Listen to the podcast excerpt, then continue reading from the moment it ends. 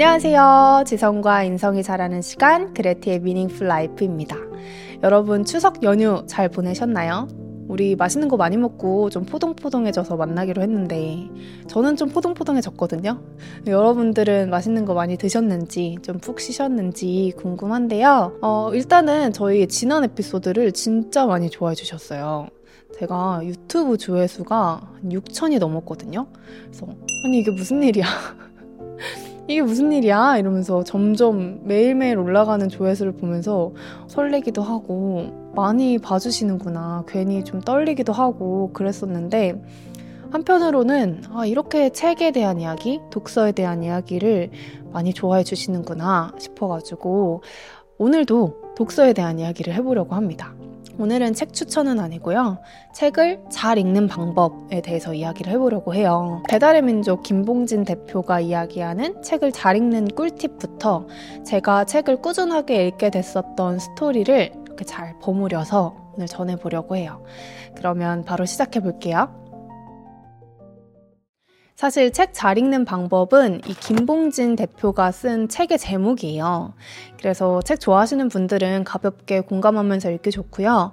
아니면 내가 진짜 책을 습관처럼 잘 읽어보고 싶다 하시는 분들께 좋은 가이드가 되어줄 책입니다. 여기 띠지를 보면은 어쩌다 읽었는데 어쨌든 읽고 있네? 이렇게 써져 있어요.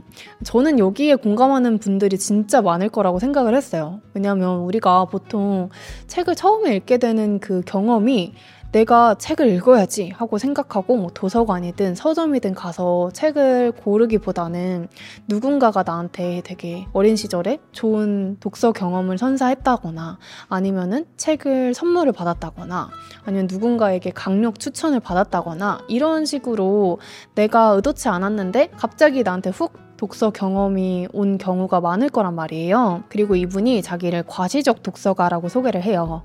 어쩌다 읽었다고 했잖아요. 그 어쩌다가 사람들한테 있어 보이려고, 멋있어 보이려고 책을 읽기 시작했다. 이렇게 말씀을 하시던데, 어, 저는 그것도 되게 멋있더라고요. 왠지 이미 책을 많이 읽고 있는 사람이 되게 겸손하게 저는 뽐내려고 책을 읽어요. 멋있어 보이려고 책을 읽어요 하는 것 자체가 어, 간지랄까?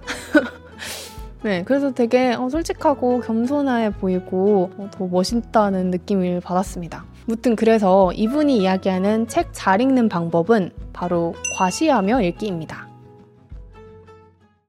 저도 처음에 독서를 처음 시작했던 게 뭔가 있어 보이고 싶어서, 멋있고 싶어서 시작을 했던 것 같아요. 원래 저는 진짜 독서나 공부와는 거리가 먼 학생이었거든요. 뭔가를 가만히 앉아서 집중해서 한다는 거를 되게 어려워하는 학생이었어요. 어느 정도였냐면, 제가 유치원 때 하도 돌아다니니까 부모님이 이제 저를 데리러 오시면 저 유치원 선생님이 제 양말이랑 그다음에 다른 친구 양말이랑 이렇게 발을 들어서 보여주셨어요. 은진이 지금 발이 이렇게 시커멓다. 맨날 하루 종일 이렇게 싸돌아 다닌다 하면서 얘를 좀 진정시켜 달라고 이렇게 얘기를 하실 정도로 진짜 뭔가 가만히 앉아서 책을 읽는다? 어, 저에게는 너무 힘든 일이었어요. 그리고 초등학교 때도 제가 처음으로 뭔가 읽었었던 거는 인터넷 소설. 저는 기현이로 인생의 희노애락을 배웠답니다.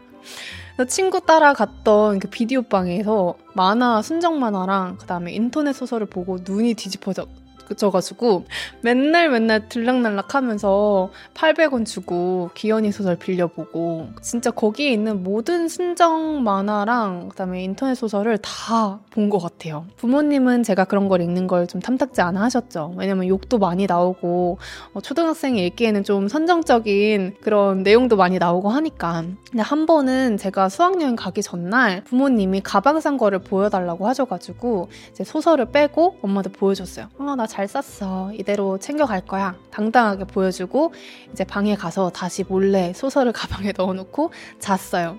근데 제가 자는 동안 엄마가 아침에 도시락을 싸가지고 도시락을 넣어주려고 가방을 열었는데 웬 어젯밤에 못 본 소설책이 하나 있는 거죠? 근데 심지어 제목도 무슨 하느님 저를 죽여주세요 뭐 이런 거였어요. 저희는 되게 독실한 크리스찬 집안이거든요. 그 부모님이 얼마나 놀랬겠어요. 인터넷 소설도 나왔는데 제목이 하느님 저를 죽여주세요 이런 거고 또 심지어 내용을 열었는데 막 욕이 너무 많이 나와. 그러니까 진짜 뒤집어지셔가지고 그때 막 교회 목사님하고 막 울면서 상담하고 그랬었던 기억이 나는데 아무튼 저한테 책은 인터넷 소설 아니면은 뭐 5천 원만 주면 키스해주는 너 뭐 이런 순정 만화 이게 다였던 것 같아요. 그러다가 이제 책이라고 할 만한 책을 처음 접했던 게 중3 때인데 그때도 제가 멋있어 보이고 싶어서 진짜 말 그대로 과시하고 싶어서 독서를 처음 시작했습니다. 제가 중3 때 우리 반에 정화라는 친구가 있었어요. 근데 그 정화가 반장이었거든요. 지금 생각해도 그만한 반장이 없었어. 정말 소외된 친구 단 한 명도 만들지 않겠다라는 의지가 있었는지 모든 친구들을 다 잘 챙기는 인싸 중에 인싸였어요. 그래서 선생님들도 그 정화를 진짜 좋아하셨고 같은 친구들이 보기에도 진짜 멋있는 친구다. 뭔가 좀 남다르다. 성숙하다라는 느낌이 물씬 풍기는 친구였어요. 그러던 어느 날 정화가 저희랑 안 놀고 쉬는 시간에 책을 읽고 있는 거예요. 당시 저에게 쉬는 시간에 책을 읽는다? 절대 용납할 수 없거든요. 왜냐면 쉬는 시간과 점심 시간 만이 유일한 삶의 낙이었기 때문에 그래서 안 되겠다 정화를 데리러 가야겠다 해가지고 정화한테 갔는데 얘가 이렇게 말을 못 걸 정도로 완전 몰입해서 책을 집중해서 읽고 있는 거예요.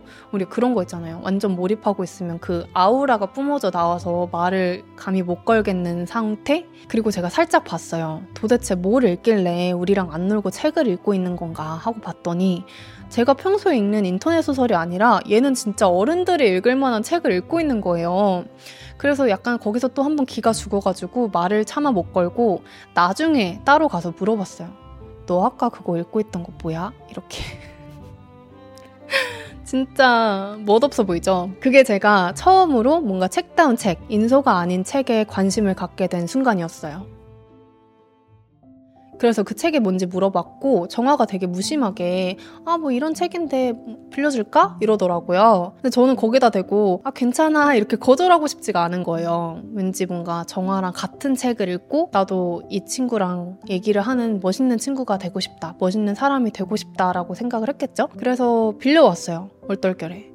빌림을 당한 거죠. 그래서 집에 가지고 왔고 다음날 정화랑 이 책에 대해서 이야기를 해야 되니까 읽고 싶지는 않았지만 그래도 이렇게 첫 장을 펴서 읽기 시작했어요. 읽기 시작했는데 책이 너무너무 재밌는 거예요. 이 책이 그러니까 당신도 살아라는 오히라 미스요라는 한 일본의 여성분이 쓴 에세이인데요. 이분이 중학교 때 되게 학교 폭력이나 왕따를 심하게 당해서 자살 기도도 하고 그러다가 결국 자기가 비행 청소년이 돼서 다른 학생들을 괴롭히다가 16살에 엄청 큰 야쿠자 보스랑 결혼하고 또 뭐 접대부 일도 하다가 결국에는 나중에 비행 청소년을 위한 변호사가 된 그런 스토리를 담은 에세이예요. 저는 이게 너무 재밌는 거예요.